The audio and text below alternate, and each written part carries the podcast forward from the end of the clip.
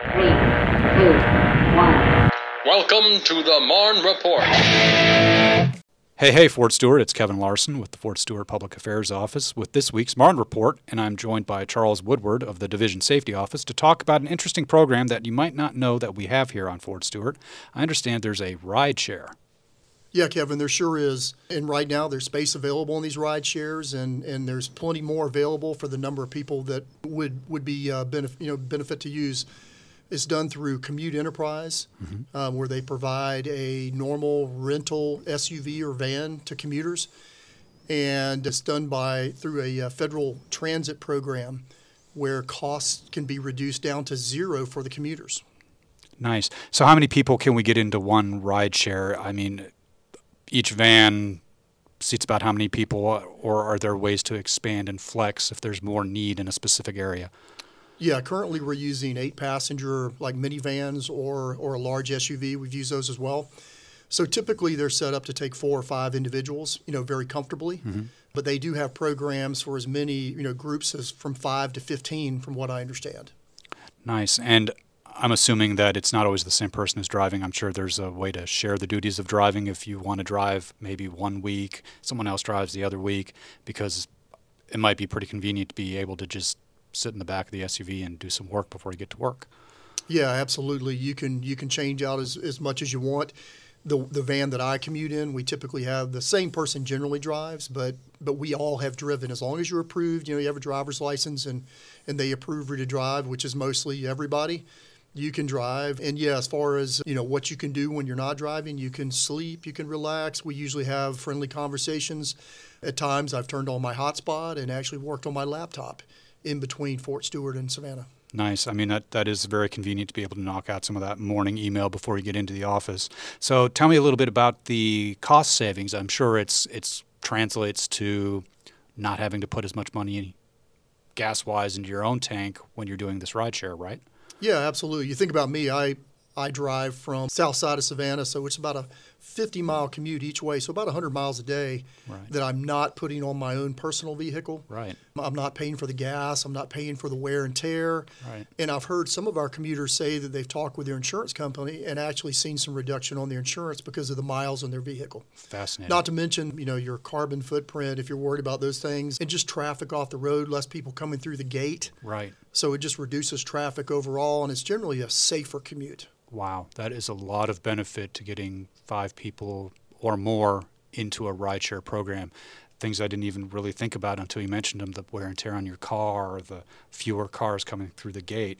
That's a lot to really think about and want to get into this program.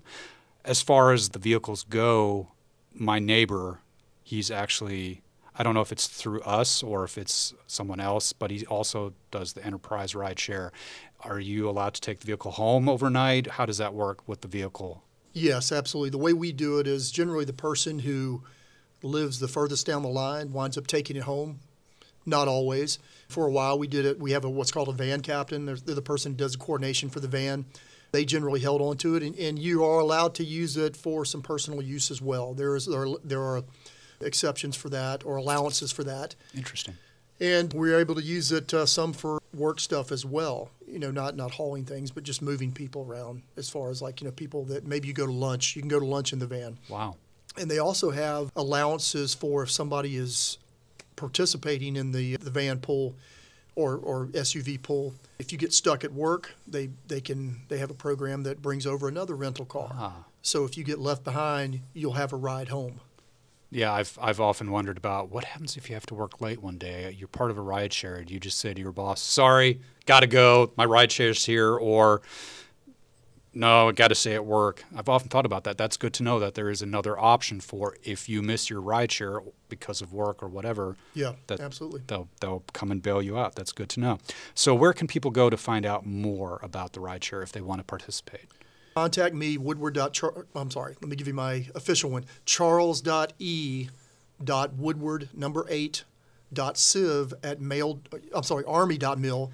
And I can I can give you some information on who to contact. It's very easy. There's a couple documents you fill out to participate, and and that's about it. You join in, and your pickup time and and drop off times, or in case anybody wants to know, at least for my van, is uh, we get you to Fort Stewart at 7:30 in the morning at your place of appointment. We drop you off, pick you up in the afternoon, right around 14 or 1600, and return back to Savannah by about.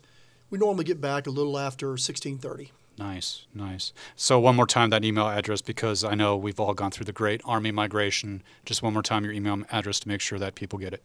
Yeah, yeah. I almost gave you my military one as well, but uh, I don't use that one anymore.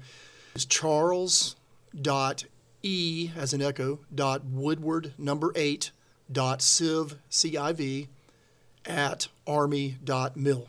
Right. It's going to be a talking point for future generations. Where Yeah. were you during the Great Army email migration? It's been painful for all of us.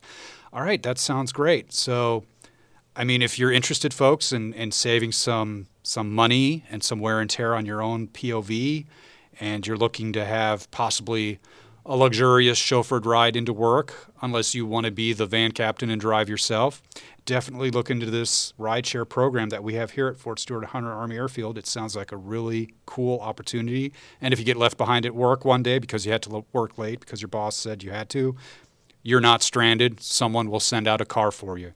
Well, thanks a lot for joining. Oh, one more point. Go ahead, sir. Yeah, Kevin. It's also it's in the uh, Marne message, and it's also in the front line. The Perfect. information on how to contact me. Perfect. So, obviously, public affairs, we're doing a good job of getting out the word on this rideshare. We just need you guys to sign up and save some money at the pump and save some wear and tear on your car and, and reduce your carbon footprint too, because that, that is something that is worth thinking about.